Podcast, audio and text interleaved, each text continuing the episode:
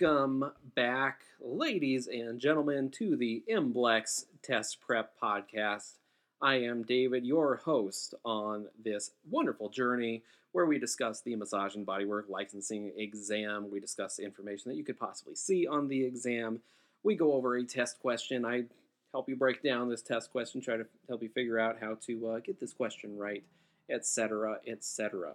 So before we begin, I do need to mention I do have study guides available. Just visit my website, mblextestprep.com.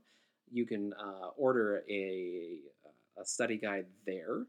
Uh, I do have one specifically designed for the MBLEx. I also have a guide that has 10 practice tests in it and pre-made flashcards that all you have to do is cut out, and those are really helpful.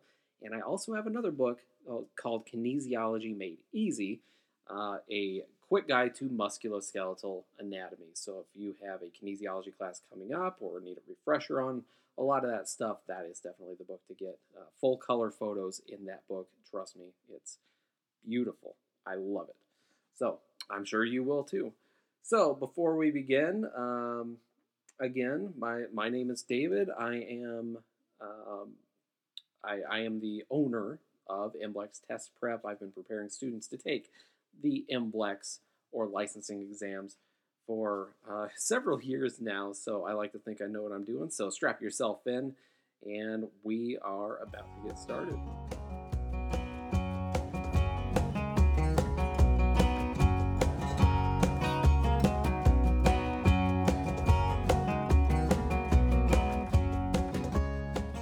Welcome back. All right, let's get started on today's topic. Uh, today's topic, we're going to talk about um, kyphosis, lordosis, and scoliosis, and the differences between all three of those, what causes each one of those to happen, and things that you could possibly do to help a client that uh, might be might present with any of these conditions. So we'll start with our basic medical terms. Now, medical terminology is one of those things that you should definitely know, uh, and that that can help you break down these terms to help you remember which is which. Okay, so we'll start with kyphosis. The word root kypho means hill, so it uh, just just imagine a person laying uh, prone, person laying prone, and their back, it looks like they have a big hill at the top of their back.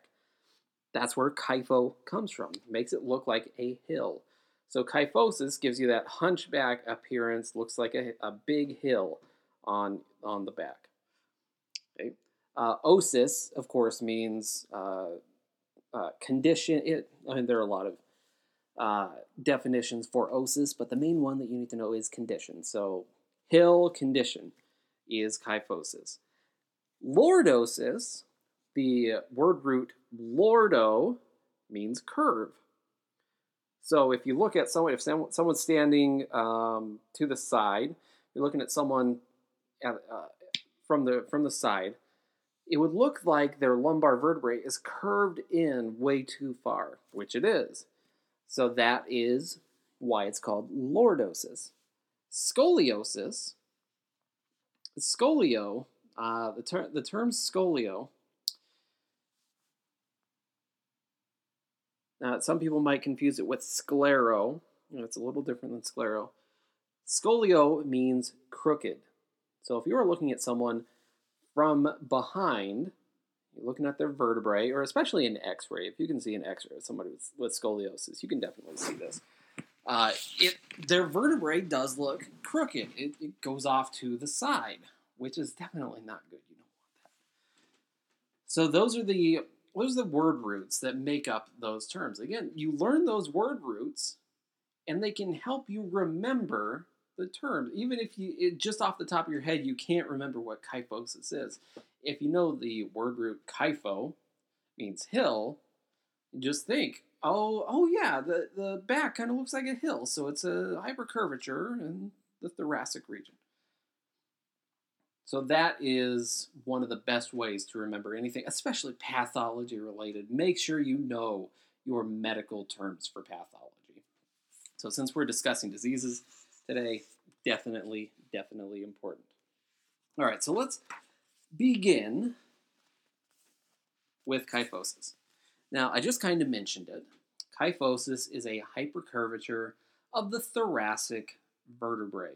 So hypercurvature, you how the how the how the how the vertebrae, excuse me, as my mouth decides not to work. That tends to happen a lot, doesn't it? The vertebrae has four main curvatures in it. Two of those curvatures are lordotic, and two are kyphotic. The curvature in the cervical region of the vertebrae and the curvature in the lumbar region of the vertebrae are called lordotic curves. That's a curve that goes anteriorly.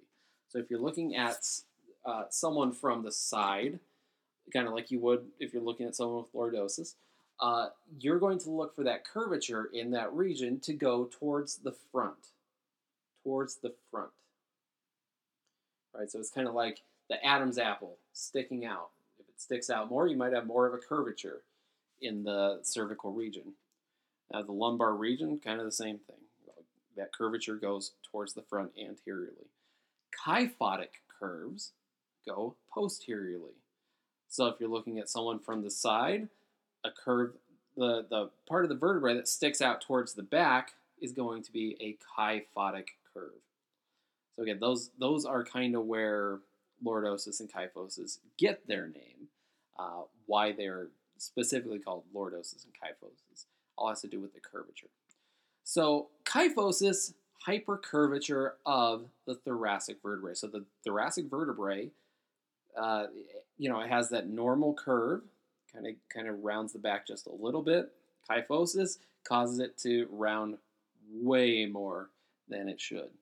So uh, Quasimodo, the Hunchback of Notre Dame, uh, chances are he had kyphosis. Um, you think about it. Now, there are a lot of reasons somebody may develop kyphosis. Uh, kyphosis can be a kind of a secondary condition associated with other things such as ankylosing spondylitis. Now, with ankylosing spondylitis, uh, I'm, I'm, not sure if I've discussed this before. Ankylosing spondylitis is a, an autoimmune disorder where the body's immune system attacks the intervertebral discs, causes them to degenerate.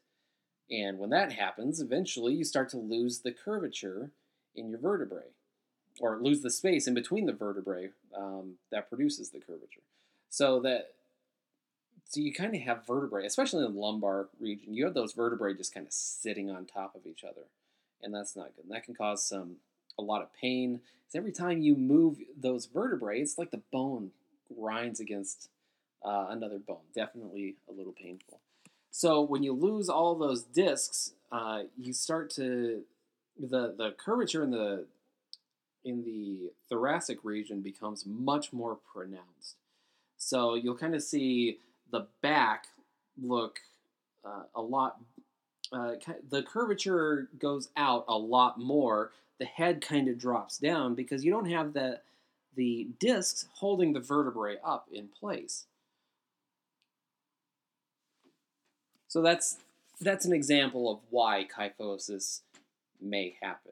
Uh, it could be associated with a disease like ankylosing spondylitis, where those discs degenerate. It could be as a result of hypertonic muscles.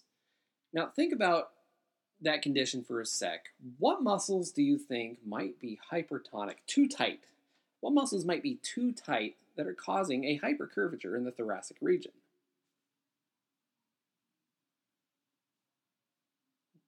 Now I'm looking for muscle that could potentially roll the shoulders anteriorly towards the front. That's called protraction or abduction of the scapulae. Bringing them closer together towards the front. Now we got to think about muscles that do that specific action when if if we get a question asking which muscle is responsible for kyphosis due to hypertonicity or something along those lines, we got to know which muscles perform that action. So, what muscles? I'm looking for two muscles specifically. What muscles do you think protract or abduct the scapulae? bring them forward.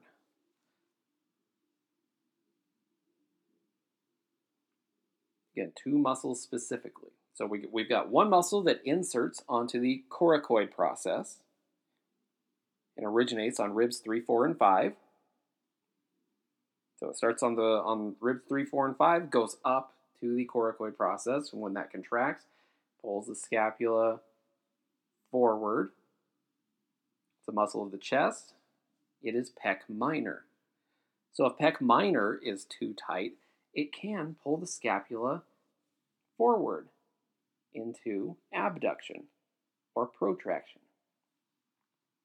So that could be a muscle involved. We've also got another muscle that could potentially contribute to protraction. I mean, not as much as pec minor, but it can also contribute.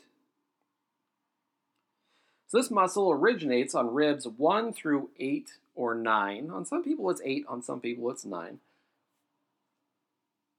And this muscle inserts onto the medial border of the scapula. So think about muscles that attach to your ribs. It's not the intercostals. I know some of you were thinking it, not the intercostals. And then that muscle comes all the way up on the anterior side of the scapula and attaches to the medial border of the scapula. When that contracts, it pulls the scapula forward. Some people call it the boxer's muscle because it's the, the muscle that helps you, really helps you protract the scapula when you are throwing a punch to give you a longer reach. And it's named after what it looks like. It kind of looks like a knife, specific type of knife, a knife that has serrated edges. So this muscle is serratus anterior. So those two muscles definitely can contribute to the development of kyphosis. They round the shoulders, they protract or abduct the scapula. So what what would you possibly do to help a client that has kyphosis as a result of those hypertonic muscles?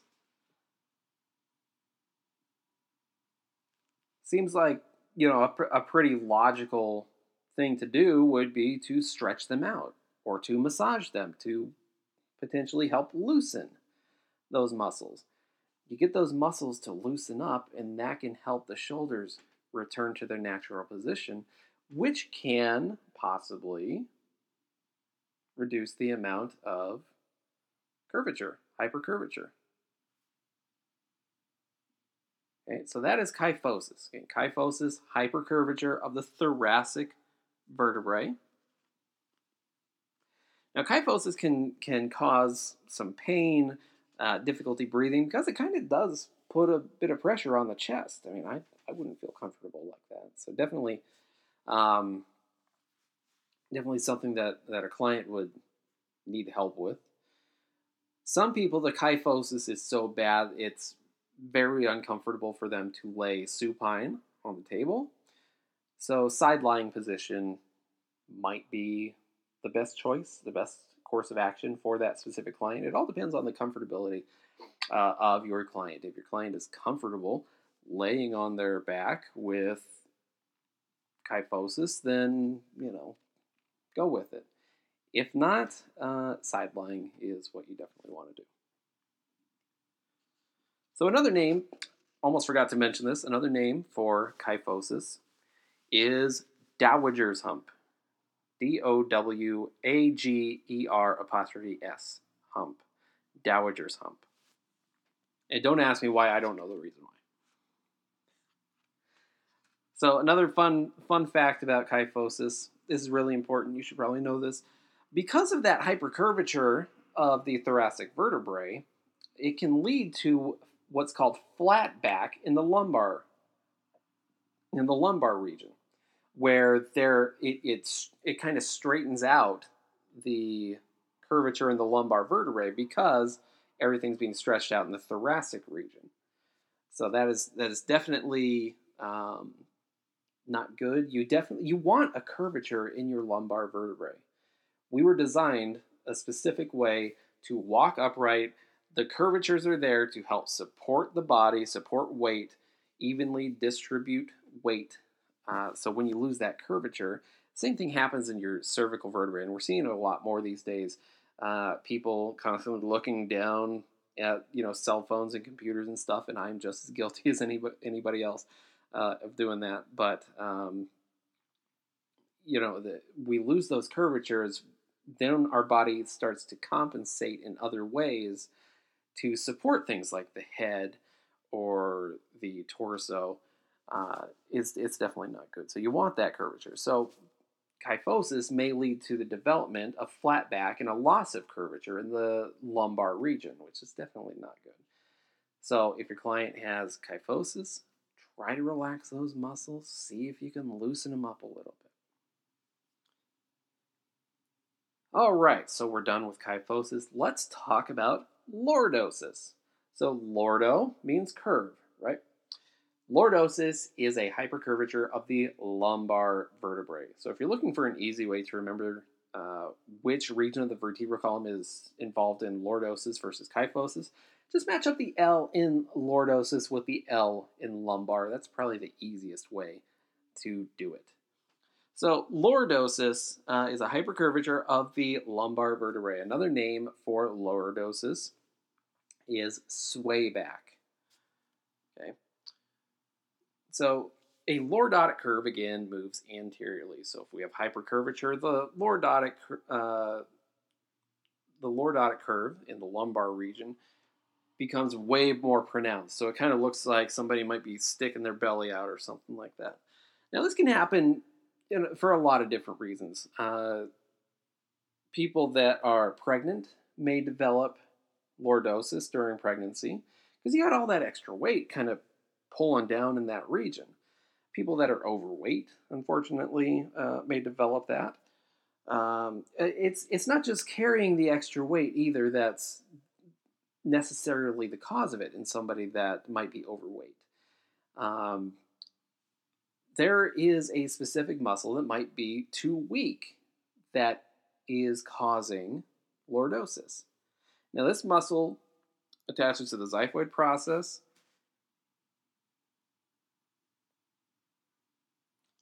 And the pubis. So when this muscle is tight, it'll pull the, the, the pelvis, shift it posteriorly where it should be. But if this muscle is weak, other muscles start to kind of overpower it and shift the pelvis anteriorly. And shifting of the pelvis anteriorly, I think of the, the anterior superior iliac spine, the, the points of your hips right there. And think of those kind of shifting more towards the front. So you're going to go kind of kind of at a diagonal angle when they shift like that. And that's going to put a lot of pressure on the lumbar vertebrae and cause the lumbar vertebrae to shift anteriorly as well. So, what muscle might be too weak that could potentially cause lordosis? Again, this muscle attaches to the xiphoid process.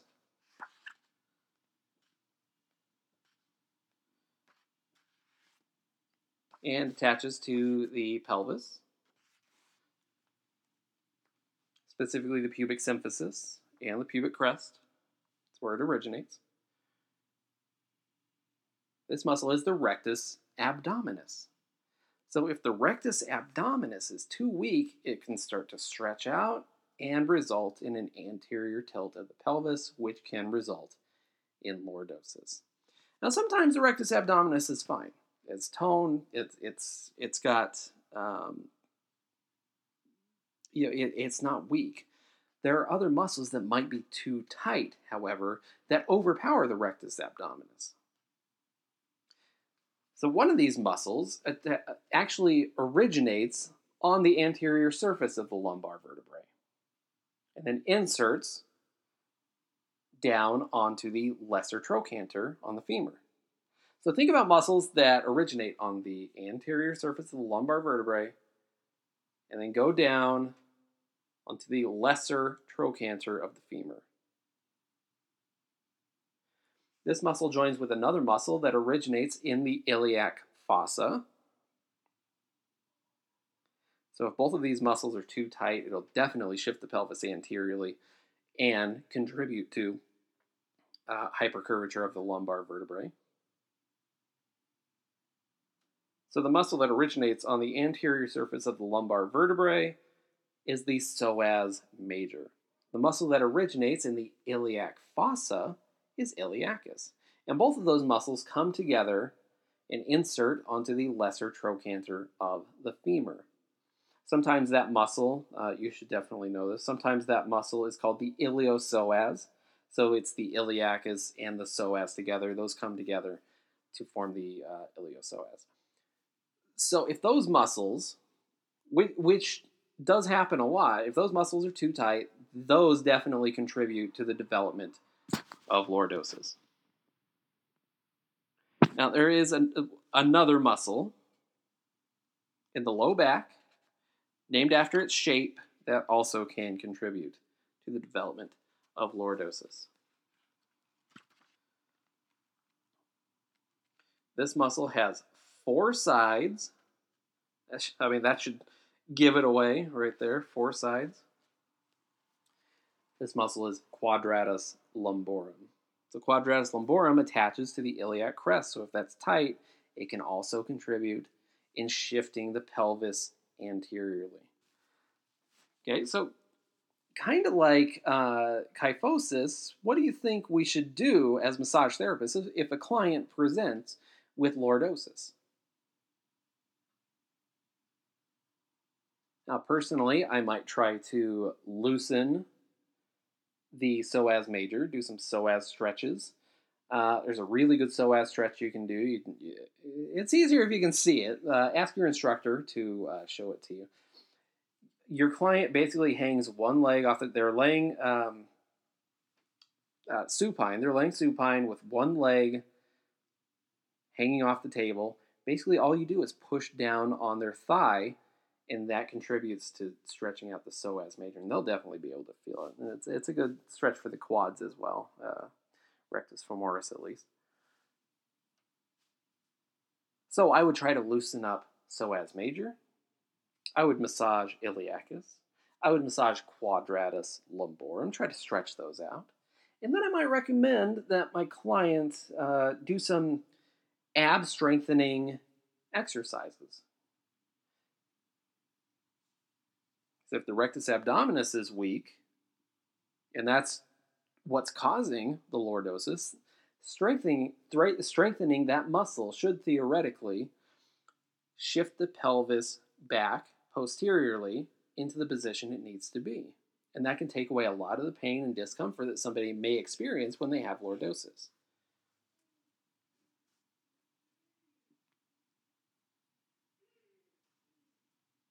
Okay, let's talk about scoliosis. So we've got kyphosis, hypercurvature of the thoracic vertebrae, lordosis, hypercurvature of the lumbar vertebrae. Then we have scoliosis, which is a hypercurvature. Here's, here's where it gets tricky. It is a hypercurvature in the thoracic vertebrae, forcing the vertebrae laterally. Okay, so it's you, you got to be like you got to be specific when you're thinking about these. Uh, this is why I, I always preach read every single word and every single question because if you get a question about scoliosis you want to make sure you're not confusing it with kyphosis because the curvature does occur in the same region it just moves the vertebrae in a different direction okay so scoliosis moves the thoracic vertebrae laterally to the side okay, where kyphosis moves it posteriorly or dorsally to the back.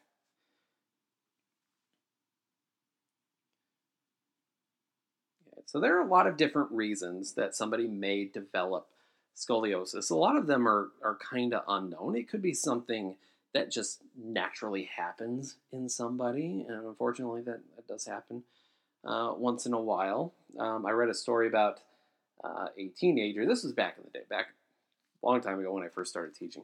A teenager, I think she was 16 at the time. Uh, she had really, really bad scoliosis, uh, and she had corrective surgery done. They put metal rods in her back, and uh, afterwards, she was a couple inches taller. It was, it was pretty incredible.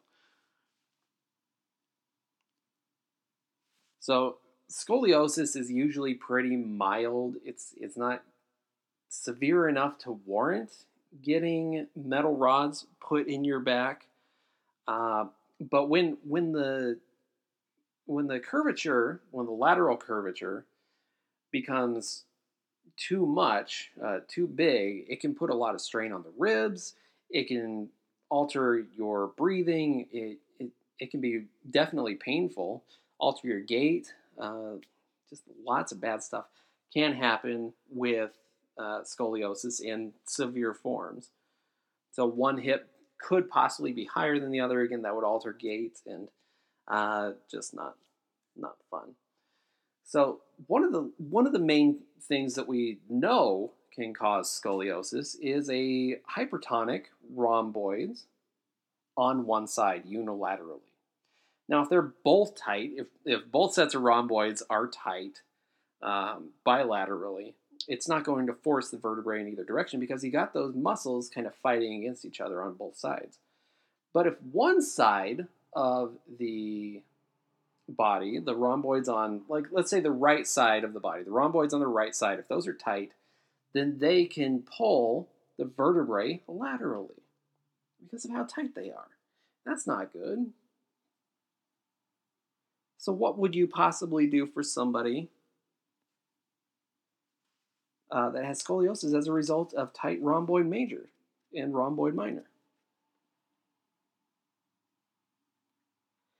Seems to me I would just massage those muscles, try to get those loosened up. See if that helps reset the vertebrae into their natural position. Now, of course, you're not going to get the vertebrae back in place. Most likely, you're not going to be able to get the vertebrae back where they need to be after one massage. This it's something if it's to that point where somebody has developed scoliosis as a result of a tight muscle, one massage probably not going to fix the issue. So it's going to take multiple sessions working with that client, working on those muscles, and self care. You got to tell your clients to, to do self care and make sure you follow up with them. So ask them, have you been doing this? Have you been doing this? Uh, and if no, definitely drill into their head how important it is. If they want, uh, if they want their their pain or discomfort to go away, they need to actually put in some work and not just rely on you because you you only work with them for an hour, hour and a half at a time, right? So they got to do some work for themselves. So definitely stress that. Definitely important uh, that your client does self care in the meantime. So if if if the scoliosis is too severe, uh, the person might need brace, uh, you know, a back brace to reset the vertebrae, get them where they need to be. And again, uh, implantation of metal rods in the back is also an option if it's bad enough. Um, and uh, you should definitely go on YouTube. Check out um, uh, what's it called?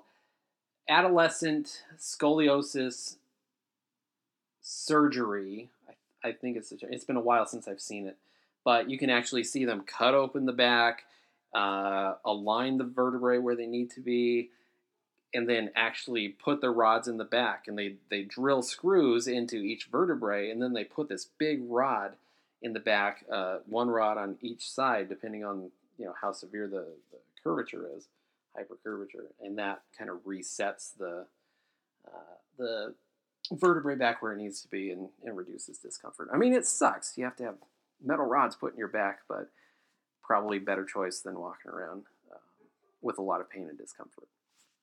So those are those are the three conditions we just talked about: kyphosis, lordosis, scoliosis. So now you know the difference between the three.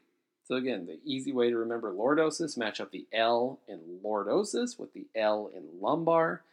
Uh, definitely make sure you remember the muscles that are involved in each one of those conditions and how to potentially work on them. All right, so we're going to take a quick break, and when we come back, question of the week. Stay with us.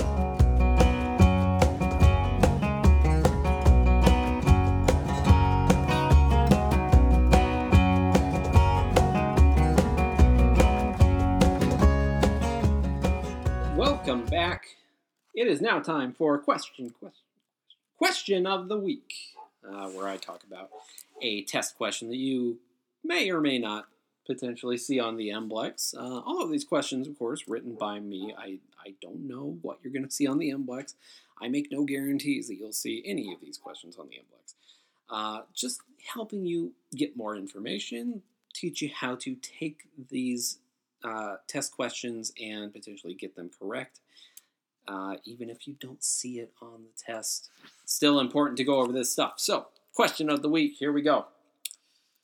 Substance produced by the liver which aids in the digestion of lipids. A. Bile. B. Vitamin A. C. Insulin. D. Glucagon. So let's read that one more time. Substance produced by the liver which aids in the digestion of lipids. A. Bile. B. Vitamin A. C. Insulin. D. Glucagon. Okay, so let's talk about the importance of eliminating answers. Figuring out which answer it can't be can help you figure out which answer it can be. Now, of course, I, I already know the answer to this question. Like I said, I wrote it and I just I just know the information. So let's let's start with the the questions that are the answers that I want to eliminate. So I'm looking in the in the last podcast episode we talked about identifying our keywords, right? Our keywords tell us everything we need to know about the question. So, substance produced by the liver, liver is our keyword, which aids in the digestion of lipids. That's another keyword. So, those are our two keywords. Substance produced by the liver that helps with the digestion of lipids. So, looking at, at these substances, I know at least two of them have nothing to do with lipids. And I know at least two of them aren't produced by the liver. Okay, so let's talk about insulin. Insulin is produced by the pancreas. It is made by beta cells in the pancreas. The uh, insulin helps to regulate the amount of sugar that we have in our body, it helps to break down sugar. Right? That has nothing to do with lipids. What I mean, what are lipids? Think of liposuction. What are you sucking out of the body in a liposuction? It's fat. So lipids are fat. Insulin has nothing to do with breaking down fat. And it's produced by the pancreas, not the liver. So I can already eliminate that one. Let's talk about glucagon. Glucagon helps to break down carbohydrates into sugar. Again, has nothing to do with fat. Glucagon is also produced by the pancreas. Alpha cells produce glucagon in the pancreas. So, just right there, I've eliminated two answers. Two answers that have nothing to do with either the liver or lipids. So, what why do we want to eliminate answers? Like I said, it can help us figure out the answer that it can be. And the way it does that is by taking away choices that that we don't need. So basically, what we, when we start with four choices, we have a 25% chance of getting that question right. If we are able to eliminate two of those and say, well, it can't be this one because of this, and it can't be this one because of this, that takes our chance of getting that question right all the way up to 50%. And that's a lot, uh, those odds are a lot better than 25%. So you have a 1 in 2 chance of getting it right compared to a 1 in 4 chance. So, getting rid of insulin, getting rid of glucagon, I'm left with A, bile, or B, vitamin A. So, let's read the question again. Substance produced by the liver which aids in the digestion of lipids. The answer is A, bile. So, bile is produced by the liver. It does help to um, break down lipids. It, um, it, we call it emulsification. It helps to emulsificate fats or lipids, breaks them down. So when the liver produces bile, it empties bile into the gallbladder. The gallbladder stores the bile until it's ready to enter into the main digestive tract. So it empties into the digestive, digestive tract, into the duodenum, which is the first part of the small intestine. And it's there where the final stages of digestion actually take place. So that's when uh, you know the stomach has already mostly digested that food. Then it enters the small intestine. Then it just kind of cleans it up. It's like okay, we got a little bit of digestion left. Gotta gotta break down those fats, those lipids uh, a little bit. That's where that takes place. Then the food moves on into the jejunum, where most of the nutrients are absorbed into the bloodstream and distributed all over the body. All right, so the answer is A, bile. So if you ever throw up, like let's say uh, I'm I'm I've been known to vomit a time or two in my life, especially if I've had too my, too many um, daddy sodas. well, we'll just say that. Um, now sometimes you just puke and puke and puke, and there's nothing left, right? Eventually, you puke and you get a like a really sour. I mean, even more sour than than usual. A really sour, bitter taste in your mouth. That's bile. So you have basically you've emptied your stomach, and if you are still vomiting, you're going to pull bile out of your small intestine through your stomach, through your esophagus, and out your mouth. Like that's that's a lot of puke, man. So anyway, um, yeah, bile. So bile, bile. The only time bile enters the stomach is if you are vomiting. Uh, so substance produced by the liver, which aids in the digestion of lipids. A, bile. So remember to try to eliminate answers like we just did in this test question. Remember, we eliminated insulin because it's produced by the pancreas. We, we eliminated glucagon because it's produced by the pancreas. Neither of them break down fat or lipids. They only have to do with sugar. Okay. And that just about wraps up this episode of the MBLEx Test Prep Podcast. Thank you very much for tuning in. Hopefully, you learned something. Remember, I do have study guides available. Uh, just visit mblextestprep.com for those. If you have purchased any of my study guides, please consider leaving a review of them on Amazon.com. I'm just one guy trying to make a living out here. Reviews go a long way towards helping me make a living for my family providing for my family, um, and I really, really appreciate it. It's it's hard out there, um, trying to trying to make a living on your own. So, any help I can get, I really appreciate.